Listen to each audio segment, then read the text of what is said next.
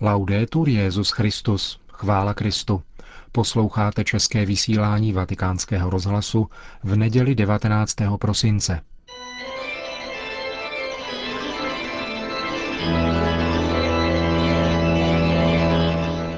Církev a svět. Náš nedělní komentář. Připravil a hovoří Ondřej Krajtl.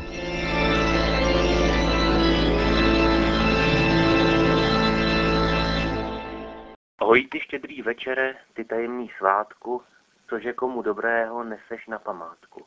Hospodáři štědrovku, kravám po výslužce, kohoutovi česneku, hrachu jeho družce. Asi neexistuje dospělý obyvatel České republiky, který prošel školními lavicemi a neznal by tyto verše Karla Jaromíra Erbena z balady Štědrý den. Kde kdo je v předvánočním čase recituje, objevují se na mnoha besídkách i koncertech, a mají navodit sváteční atmosféru, vánoční kouzlo. Působí idylicky, líčí štědrý den jako den pohody a obdarovávání, den kouzel a magie. Jenomže takové vnímání Erbenovy poezie je kýčovité, notně zúžené a vlastně lživé. Citovaná pasáž tvoří totiž jen pouhý kontrapunkt k tragickému příběhu, který se v baladě odehrává sledujeme pověry prosakující jedním z největších křesťanských svátků, konkrétně pověru, podle níž dívka, která o štědrém večeru pohlédne prosekanou dírou v ledu do rybníka, uzří svůj osud svého ženicha. Sečtělý posluchač s dobrou pamětí si asi vzpomene, jak po harmonickém začátku Erbenova balada pokračuje. Dvě dívky spolu kráčí o půlnoci štědrého dne k rybníku. Místo, aby s ostatními slavili v chrámu Ježíšův příchod, jdou praktikovat pohanskou magii, která stojí v příkrém protikladu ke křesťanství. Jdou se pokusit narušit přirozený běh času a pohlédnout do své budoucnosti. První z dívek Hana v ledové díře spatří svého ženicha a veselku. Ovšem druhá dívka Marie vidí kostel plný družiček, rozžatých svic a uprostřed rakev na márách. Do příběhu tak najednou brutálně vstupuje smrt. A kde je ono vánoční kouzlo, vrčení kolovrátku u kamen a hojity štědrý večere? Erben zde v mistrné poetické zkratce charakterizuje pomíjivou lidskou existenci. Žádná chvíle pohody a štěstí nevydrží navždy, vystřídají je časy horší až špatné. A když se na něco ptáme, například na vlastní budoucnost, můžeme dostat odpověď, kterou si nepřejeme slyšet. Často lze zaslechnout od příbuzných, jejíž blízký nečekaně zemře. Kdybych to věděl, snažil bych se s ním trávit více času, usmířit se, víc si povídat, podniknout ještě to a ono. Ale i když tuto informaci mají k dispozici, není nijak zaručeno, že s ní správně naloží. A kdo nám brání v urovnávání křivt? Kdo nám brání v návštěvách rodiny a přátel? Kdo nám brání trávit s nimi čas? Opravdu potřebujeme tajemné okultní síly, aby nám radili, jak správně žít? Naše společnost se velmi podobá o něm dívkám z balady Marii a Haně. Dnes se už ale nemusíme zamrzlou nocí prodírat se sekerou k rybníku, čekat na magickou chvíli. Máme analytiky a prognostiky, máme své instantní novinové horoskopy, údajně odhalující naši povahu a budoucnost, máme televizní věštce, kartářky a vědmy. Tito falešní proroci, řečeno biblickou terminologií, nám ponejvíce slibují věci radostné. O zásadních životních katastrofách se od nich nedozvíme. Je to příjemné a krásně to zbavuje odpovědnosti a vlastní vůle, když můžeme prohlásit, no jo, já už jsem takový, vždyť jsem se narodil ve znamení lva, vodnáře, pany, dosaďte libosti. Jako kdyby na naši svobodnou vůli, volbu mezi dobrem a zlem, měl větší vliv svit možná dávno vyhaslých hvězd než znamení kříže, kterým nás Kristus vykoupil. Opájíme se nejrůznějšími iluzemi, podle nichž jsou Vánoce svátky lidí dobré vůle, svátky hojnosti, rodinné pohody, klidu a míru.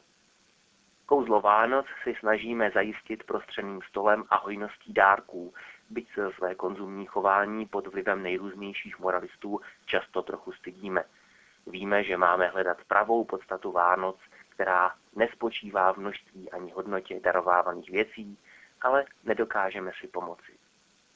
Jak bychom také mohli hledat podstatu oslavy Kristova narození, když většina našich blížních o něm nic netuší? Zná maximálně Ježíška z jesliček, někde si ho navíc ještě pletou se Santa Clausem či dědou Mrázem, a pak až postavu na kříži. Nevědí nic o jeho božském původu, o jeho učení a nesmírné oběti na kříži za spásu celého světa. Jaké pravé poselství Vánoc lze v tomto stavu zmatení a neznalosti asi nalézt. Jedny z nejcitovanějších vánočních veršů v češtině nevypráví o ladovských Vánocích, idylce u kachlových kamen v rodinném kruhu s blízkavě nazdobeným smrčkem.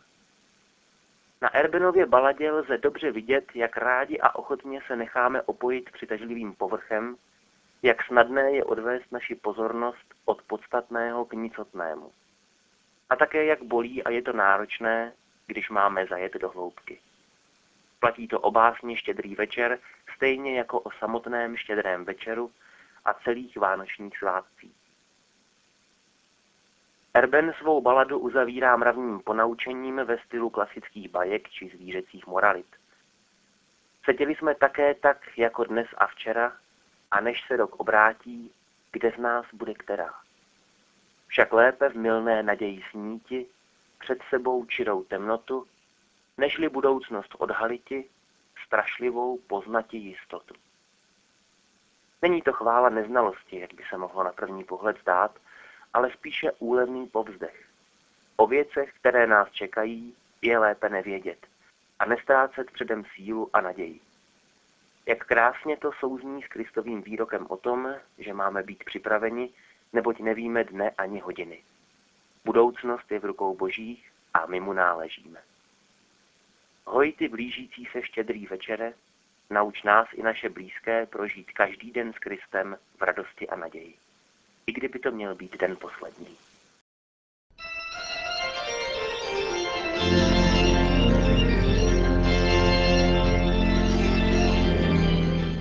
Komentář Církev a svět připravil Ondřej Krajtl.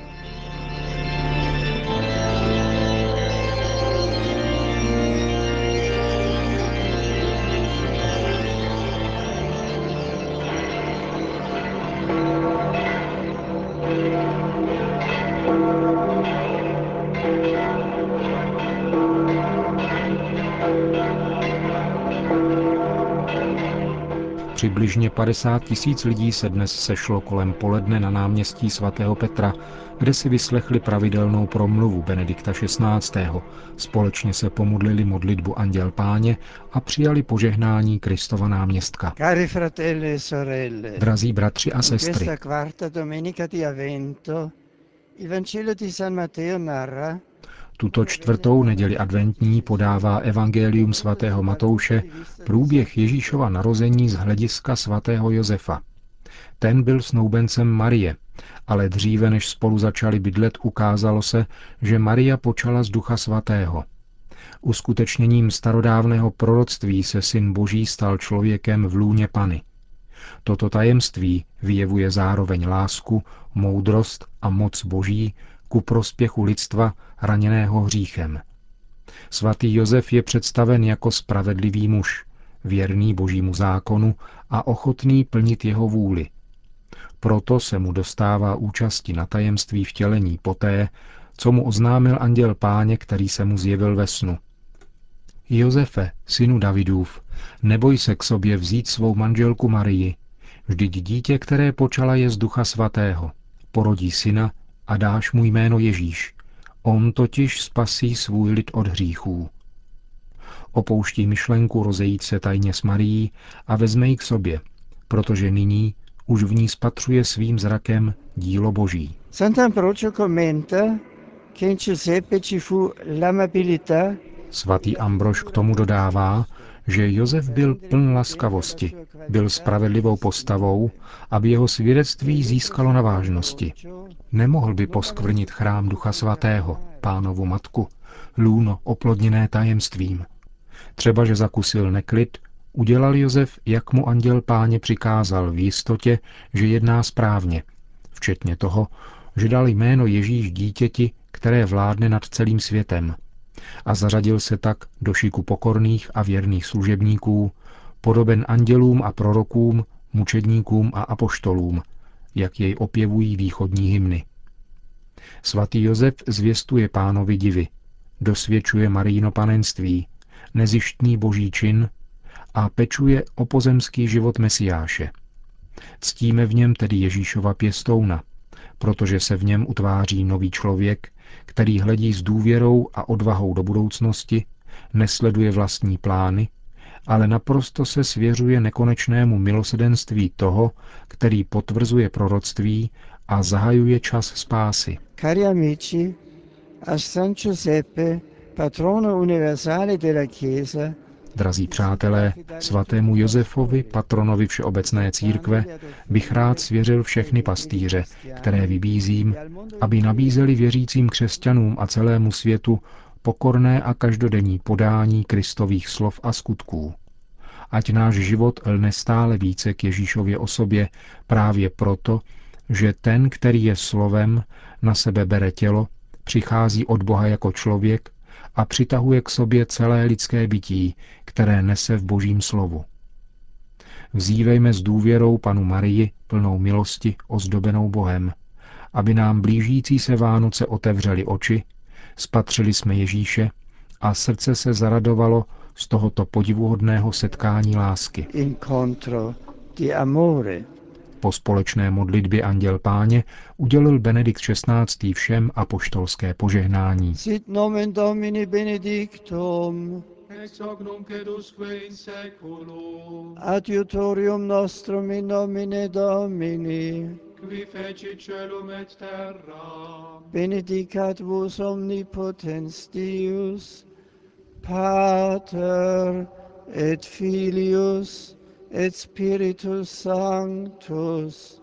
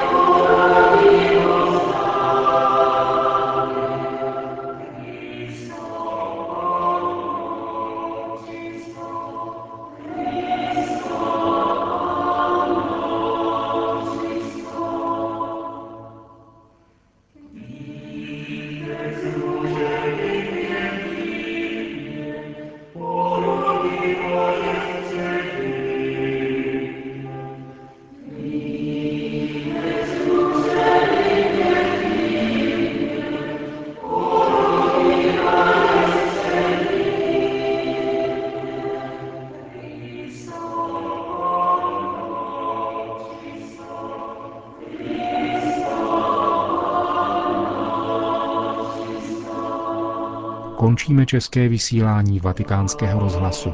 Chvála Kristu, laudetur Jezus Christus.